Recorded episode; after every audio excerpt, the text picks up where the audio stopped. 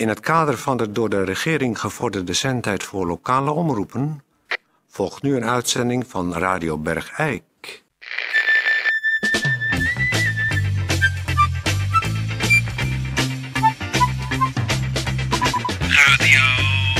Radio Bergijk. Radio Bergijk. Het radiostation voor Bergijk. Uw gastheer Peer van Eersel. Uh, goeiedag, eh, dames en heren. Ja, u hoort het goed. Dit is eh, Peer van Eersel. Ik eh, er was besloten door Toon Sporenberg dat ik het eh, vandaag eens alleen ging presenteren. Om eh, er gewoon weer eens helemaal in te geraken. Maar ik ga snel beginnen, want eh, meteen na de uitzending moet ik naar de kapper. Want ik krijg ook een korte kop. En ik was eh, daar wel aan toe. Dus gaan we meteen beginnen met sportnieuws. Sportnieuws. Het nieuws over sport. Eh goeiedag dames en heren, dit is Peer van Eersel met sportnieuws. Ja, u heeft het natuurlijk eh, gemerkt. Eh, het was bij, om en nabij de Grafheuvel vorig weekend. Het was natuurlijk een drukte van belang. Allerlei bussen bejaarden werden aangevoerd en uh, aanhangwagens met fietsen erop. Speciale fietsen, want ook in Bergijk is het doorgedrongen. Fietscrossen voor bejaarden. Het is in Amerika begonnen in de jaren 70. En eh, nu is het ook hier in Bergijk. Er zijn al een stuk of 172 leden van de ouderenzorgvereniging Sint-Jozef... die er enthousiast eh, aan het fietscrossen zijn gegaan. Eh, de bejaarden leren dan heel goed met hun fietsen omgaan. Ze leren goed sturen, snel handelen. En naast kracht is er veel behendigheid nodig om een goede fietscrosser te zijn. Vanaf eh, eh, 72 jaar kunnen de dames en heren al komen trainen. En, af twee, en vanaf 82 jaar kan men al aan wedstrijden meedoen. Maar er zijn ook nog heel wat negentigers die al nog heel fanatiek meerijden.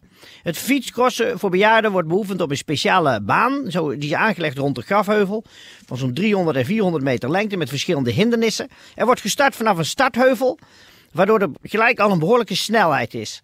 En dan zijn er be- bepaalde springschansen zitten erin. Daar gebeurt nog wel eens een ongelukje. Maar eh, voor, het komend weekend staan er weer wedstrijden op het programma. Dus komt u allemaal naar de, de, de grafheuvel. En eh, moedig de bejaarden aan bij het eh fietscrossen. Tot zover.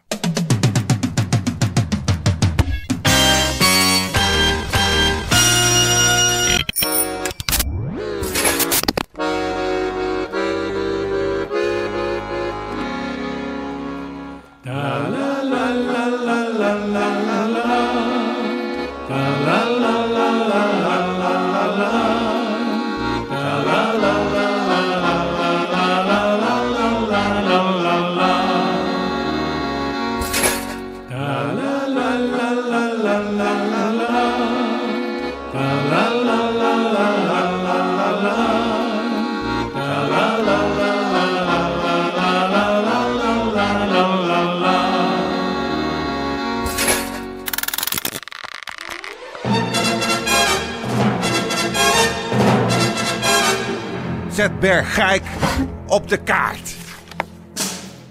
Mijn naam is eh, kolonel Vierman, kolonel buitendienst, woonachtig te Bergijk.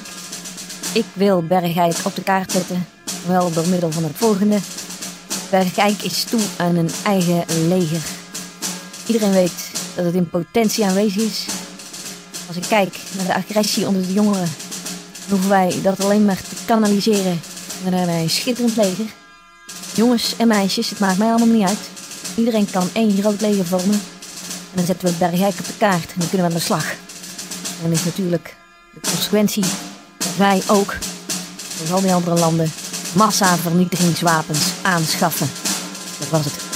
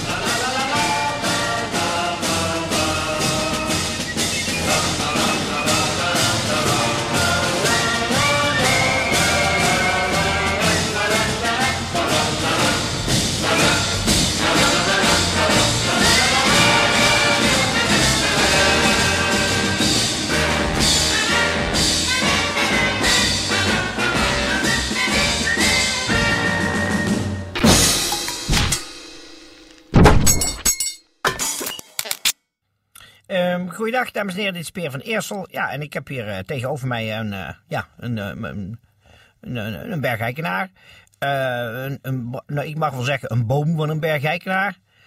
Een nogal onzagwekkend postuur. En het, het postuur behoort toe aan Joep van Hulst. Joep van Hulst. Goeiedag. Joep, jij wilde graag op Radio Bergijk.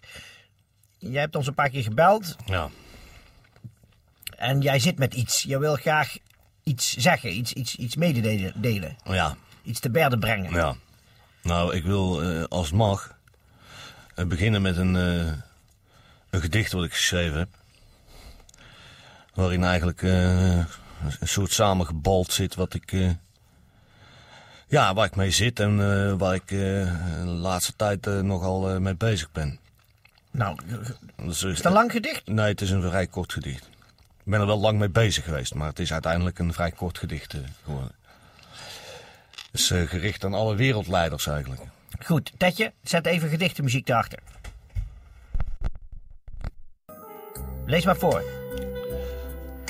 Geachte wereldleiders. De haat vernauwt uw haviks oog. Geen vredesduif is nog in tel. Ondanks uw hooggestemd betoog stinkt elke oorlog als de hel.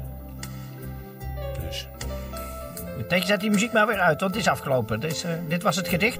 dus, De, de- ik- de- het gaat dus over de oorlog. ja, eh, De oorlog in het algemeen? Ja. Alle, alle oorlog. ja. Want daar heb jij ervaring mee. Ja, ik. eh ja, moet dat zeggen? Als eh 18-jarige had ik last van. zeg maar, eh, algehele onvrede. En overmatige agressie. Maar dat is niet ongewoon hier in Bergijk. Voor een jonge, jonge knaap. Nee, maar ik zeg er ook bij. Naar Bergijkse maatstaven overmatige agressie. Dus je hebt normale overmatige agressie, zoals die in Bergijk eh, welig tiert. En daarnaast heb je nog weer een overmatige, overmatige agressie. Nou, die had ik. Toen heb ik mij aangemeld bij het Vreemdelingenlegioen. Om waar ook ter wereld te vechten. Dat heb ik eh 30 jaar gedaan. Ik ben eh, in alle brandhaarden van de afgelopen 30 jaar eh, ingezet. Ik heb dat eh, destijds met veel plezier gedaan, moet ik zeggen. Maar ik ben nu drie weken thuis. En nou komen die beelden op je af. Wat voor, wat, voor, wat voor beelden komen er dan op je af? Ja, dat zijn beelden. Hoe zal ik dat nou eens eventjes kort uitleggen? Je moet je voorstellen, eh, ik was in eh, Vietnam. Ik was in Kosovo. Ik was in Israël. Ik was in Rwanda. Ik was overal. Tsjetsjenië ben je geweest. Tsjetsjenië ben ik Namibië geweest. ben je geweest. Namibië ben ik geweest. Ben Koerdistan geweest. Koerdistan ben ik geweest. En kijk, op het In de moment... Punjab. Punjab ben ik geweest. En eh, je moet je voorstellen, als je er middenin zit, dan eh, ja, je krijgt een enthousiasme, maar je dendert met tanks door dorpen heen, bijvoorbeeld. Hè. Je, je, je vindt ergens een schuilkelder met daarin eh, zes families en daar gooi je een granaat in. Je vierendeelt mensen. Je rijdt ze open met bajonetten. Omdat Je- het je werk is. omdat het je werk is natuurlijk. En eh, ik moet zeggen, sinds ik terug ben. Ja, beginnen die 30 jaar me toch enigszins eh, in de weg te zitten. Ik heb er nare dromen over. Eh, beelden van dat je, dat je met je maten op tanks door de woestijn dendert. Hè? Dat je burgerdoelen beschiet. Je mortiergranaten door huizen jaagt. Dat je met panzervoertuigen over eh, vrouwen en kinderen scheurt. Maar Ja. dat was, daar hoef je niet schuldig om te voelen, want het was toch gewoon je werk. Daar werd je voor betaald. Ja, dat, eh, dat zou je zeggen. Dat zou je zeker zeggen. Maar ik heb nou toch een paar dagen al dat ik echt 's ochtends wakker word en dat ik denk, hé, hé, jakkes nou. Zit dan even niet lekker, weet je wel. Maar goed, Maar wat, ja. wat is nou je, je, je, je, je, je, je, je dre- drent dat een beetje om de hete brei heen, als ik het zo mag zeggen. Want er zit nog iets wat je kwijt wil, zie ik aan je. Ja. Ja, ik zoek naar de goede woorden. Even zoeken. Is- Het is eigenlijk... Heb je last, heb je last ergens van? Nou, ja, last. Ja. Kijk, nou, laat- Ja. Nou, wacht even. Ik heb ook... eh, voor... Nee, hoe zeg je dat nou? Ehm, voor de, kijk, voor de vrouwen. Die je doodgemaakt hebt. Ja. Ik wil tegen al die vrouwen eigenlijk zeggen... Een goede BH doet iets voor je. En daarom zijn er BH's voor verschillende draagmomenten. En Je hebt functionele BH's die goed ondersteunen. Er zijn heerlijke soepelijke basics. Er zijn ook pure mooimakers. BH's die het lichaam versieren, decoreren. Maar die, die draag je natuurlijk dan niet om te sporten. Want daarvoor zijn weer sport-BH's ontwikkeld.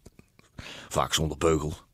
En gemaakt van een stevige, de ademende stof die de borsten beschermt en vocht toelaat. Maar, kijk, juist omdat het decolleté de komende zomer weer in het oog springt... en de bovenmode mooie transparante blouses en strakke topjes voorschrijft... is modelkleur en dessin van de BH die eronder gedragen wordt gewoon minstens zo belangrijk. Ja. En daar, schiet je dan s'nachts mee wakker. Ja. Dan denk ik weer aan al, al die, al die slappe dode jopen waar die vrouwen mee rondlopen. De BH is niet voor niks uitgevonden. Nee. En ik weet ook nog precies hoe mijn overmatig overmatige agressie is begonnen. Dat is gewoon dat vrouwen die gaan naar een winkel en die weten dan precies de bekende cijfer- en lettercombinatie voor de BH die ze moeten hebben. Maar dan vraag ik me af, is de maat van gisteren ook nog wel de maat van vandaag? En zit cupmaat 75C bij het ene model net zoals bij het andere model? Maar dat zag je over de hele wereld. Dat... Ja, veel vrouwen die gaan bij de aankoop van een BH voor één maat de winkel in. En die komen met een andere BH-maat naar buiten. En dat is in de Punjab en dat is in Grozny. En dat is Tsjetsjenië, Rwanda, en Koerdistan. Dat is overal één pot nat. overal één pot nat. Kijk, wa- want het lichaam van de vrouw verandert altijd in de loop der tijd. Dat kan allerlei oorzaken hebben. Je wordt dikker, dunner, je hebt een kindje gekregen, je bent wat ouder geworden. Terwijl de nieuwe materialen zijn soepeler, zachter en elastischer. En ook de pasvorm en het comfort zijn ontzettend verbeterd. En waar ik ook kwam ter wereld. Allemaal hetzelfde. Ik, ik zou willen dat er over de hele wereld een driedaagse cursus was. Voor de BH. Raagsters. Ja, sorry, dan krijg het ook. Nou, daarom dat jij nu ook in dienst bent getreden bij Anku. Ja, Jij staat daar nu achter de toonbank, Ja. waar normaal een middelbare dame staat die alles weet van het vrouwelijk lichaam. Ga jij daar nu de dames aan de BH helpen? ja. En denk je daarbij je agressie in toom te kunnen houden? Dat zal per geval verschillen, denk ik. Nou, dat is toch een geweldig voorbeeld. Ik ben blij dat je toch uiteindelijk gezegd hebt wat je wou zeggen. Dat iemand die zijn hele leven, ja, echt huurling is geweest. Ja. Dat die nu zijn, al zijn ervaringen ten dienste zet van de BH.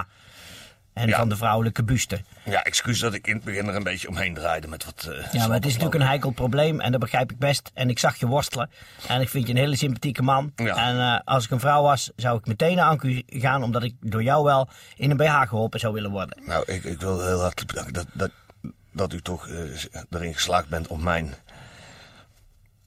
echte mededeling uit mij te ontlokken. Nou, daar ben ik radioman voor. In hart en nieren. Chapeau. Kom, we gaan naar Beeks. Dan krijg jij van mij een kopstoot. Nou, lekker. Je bent een goede man. Dank u.